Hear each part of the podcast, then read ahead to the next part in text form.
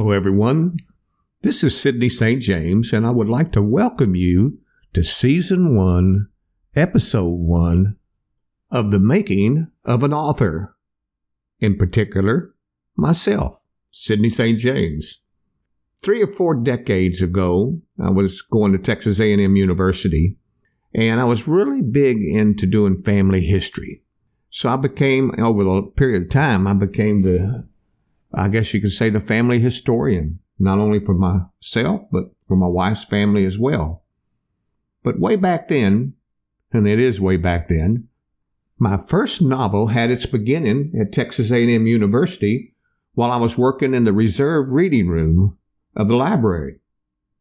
While wearing tall cowboy boots, the weekend came up, and I trudged through many small country farms in Colorado, Austin, and Fayette counties, and I dictated on a small little tape recorder the many small etched tombstones and grown-up weeds on a small recorder. The index this family history book had of over fifty cemeteries buried in the woods of old home places reflected what my good friend Bill Stein at the Nesbitt Memorial Library in Columbus once told me. It is one of the most utilized paperbacks in the archives for people searching their family histories. This happened, of course, before we ever heard the word internet or Google. One day Bill invited me over to the library because he wanted to show me the book that was in the archives there, and I went to see it. And I couldn't help but laugh as it was taped back together from the daily use as a reference manual. Of course, this was all before the internet had its existence. While attending classes at A and M, I spent weekly time in the microfilm room to follow one particular family from Oldenburg and Rastetti, Germany, to Columbus and Frailsburg, where they settled down near a good friend out north of town, a man by the name of William Frails.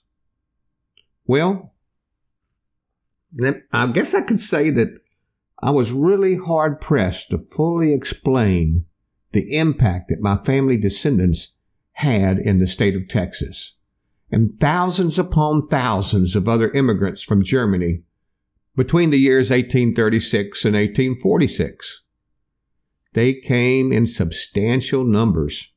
And te- I can tell you this, they really had an impact on politics, economics, and the Texas' social life, that much of the things that were began a dramatic change by the eighteen fifties. It's amazing how, as we adults, struggle during our childhood through the deep-pocketed courses of history.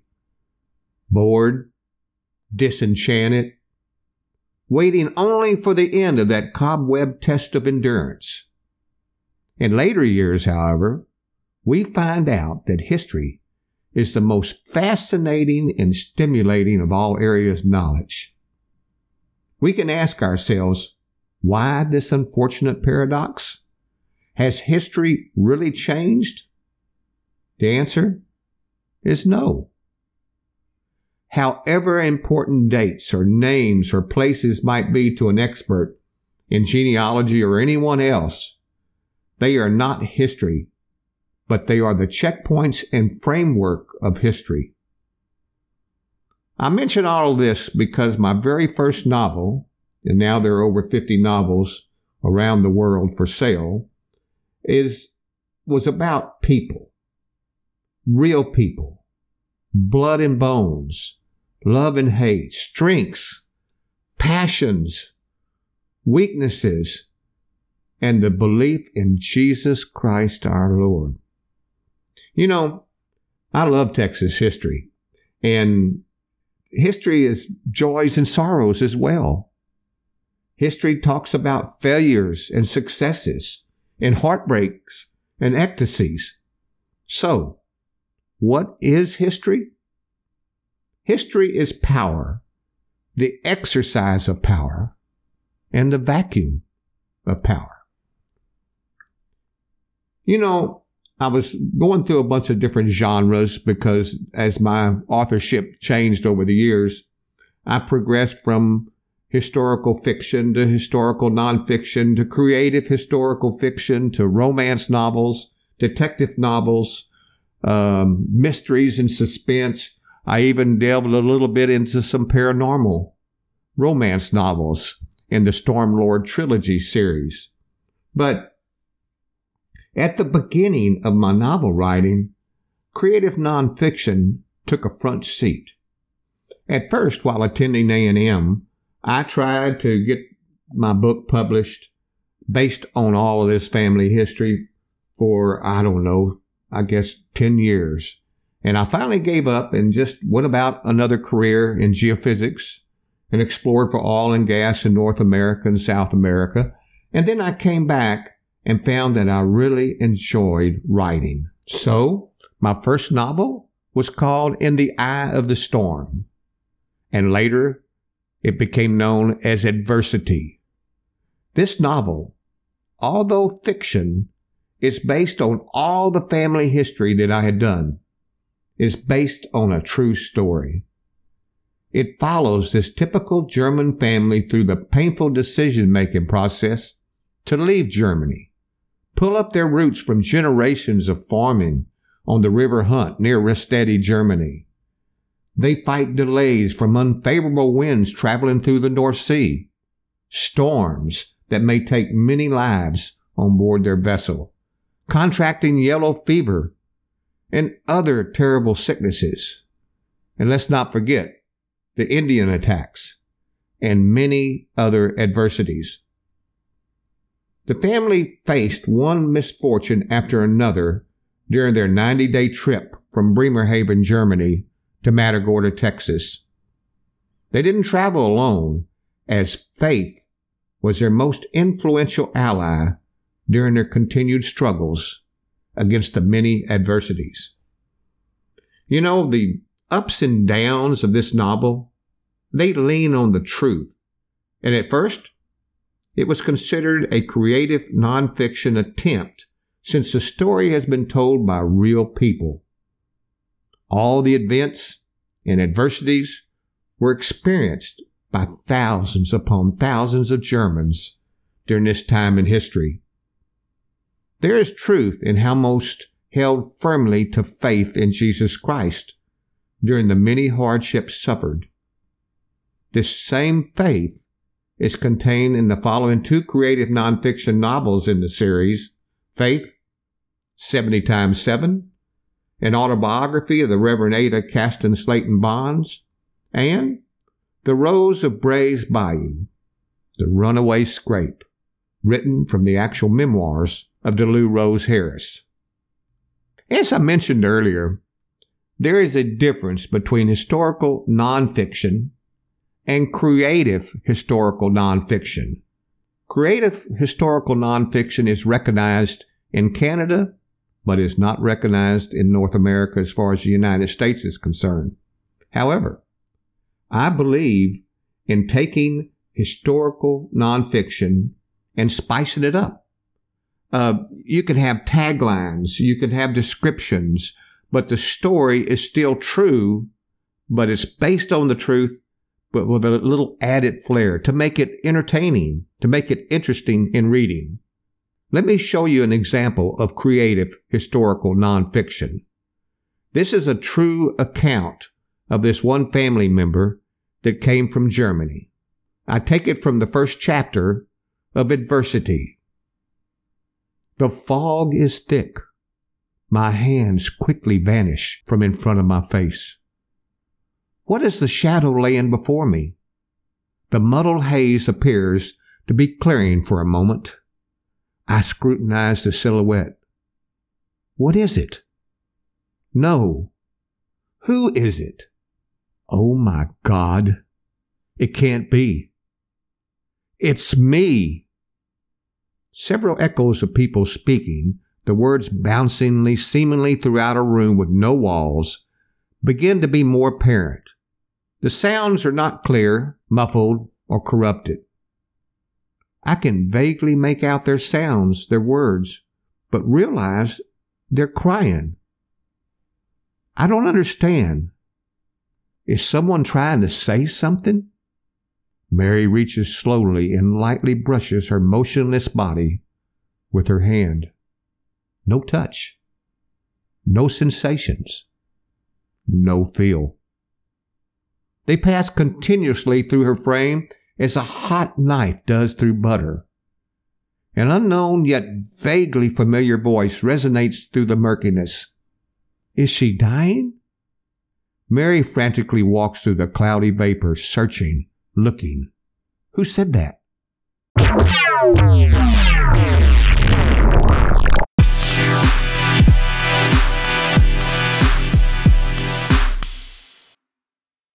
Oh, now I remember. It's Johann. Where is he? She begins to hover higher above her body. No, I'm not dying, Johann. I turn around several times, gazing in every direction. The fog is still thick, suffocating me. I don't ascertain anyone giving me a clue as to what's coming about. I gaze more closely at my still body and visualize myself lying on several wooden crates.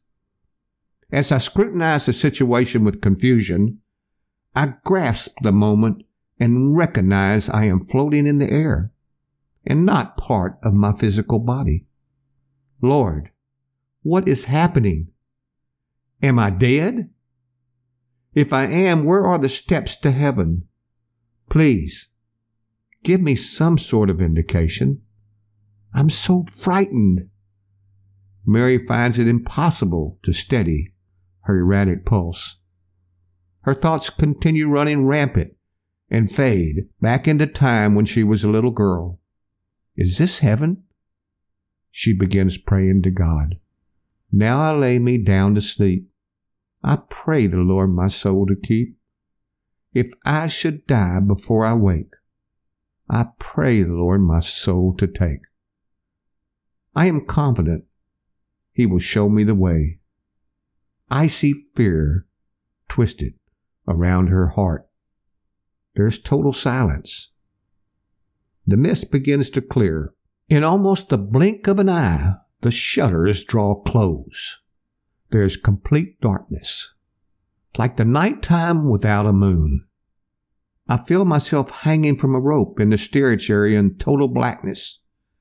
The ventilation pipes close and the hatches sealed tight, preventing any light in the space. Someone or something is pulling me down into a bottomless pit, void of any bottom. I am cold. It is wet. Where am I now? I've never been so confused. Sounds are unhampered. Mary inspects every direction. Her body no longer presents itself. This cannot be happening. I must be waking up. My body is not lying in front of me any longer. Why can't I visualize my essence? Why can I not see Johann? Yes, I remember. My children. The sounds, once confusing, begin to clear. She could hear. She's dying. She has yellow jack. Mother, I love you. The words begin to fade away with someone crying. You're my best friend. I will miss you more than you will ever know. Who are all these people? For some unknown reason, I can feel they're looking at me and are despondent. I wish to see them. I want to, want to what? I can't remember. My mind is starting to take a vacation, and the light is becoming so bright, so bright. Then she hears a hymn, and the words become crystal clear. The wonderful choral group and the words, am I to be looking for angels? Something? Or someone is telling me to stop, turn around, and bound for where the music is coming. What a delightful hymn. Mary continues to listen and turns back towards the light, anticipating the arrival of cherubs swooping down from above to carry her home to heaven. She is now grasping the moment, no longer able to deny his presence, and ready to accept God's invitation. She begins moving expeditiously and concedes. What is this? Unseen hands are grasping my gown, pulling me back, back in the direction from where the music was coming. Let me go. Stop. Why are you doing this? I am again confused. Is this my eulogy plan? Do I continue into this light? Should I struggle? If so, against what? The light? The darkness? Should I give in to strength of those pulling me away from the brilliance? Can I compromise with the light and the undetected arms holding me and urging me to return to the light? Never has a decision been so difficult to make. Mary fights to control her swirling emotions. Well, that was a snippet from Adversity, and I guess it kind of shows you this really happened. She traveled, she was on board a vessel from Bremerhaven, and she caught yellow fever. And everyone thought that she was going to die, and the family surrounded her, and there was water standing in from a recent storm. All sorts of adversities were affecting her. And to show how she almost died or did die, and you'll have to read the book to figure out if she makes it or not, but that's creative nonfiction. The event actually happened, but spiced up with a little entertaining taglines and whatnot. So that was the making of my very first novel, called Adversity, Face to Face. Well, I hope you've enjoyed Season one, Episode one of Making of an Author, Sidney Saint James. Our next episode will look at the book called Faith, Seventy Times Seven. It is a, another creative historical nonfiction novel based on the autobiography of the Reverend Ada Caston Slayton Bonds, the first ordained minister in the Louisiana Presbytery, and the sixth ordained minister in the United States. It is a true story, and it just so happens that she was my grandmother, a remarkable woman. See you again. Happy listening. From Sidney Saint James.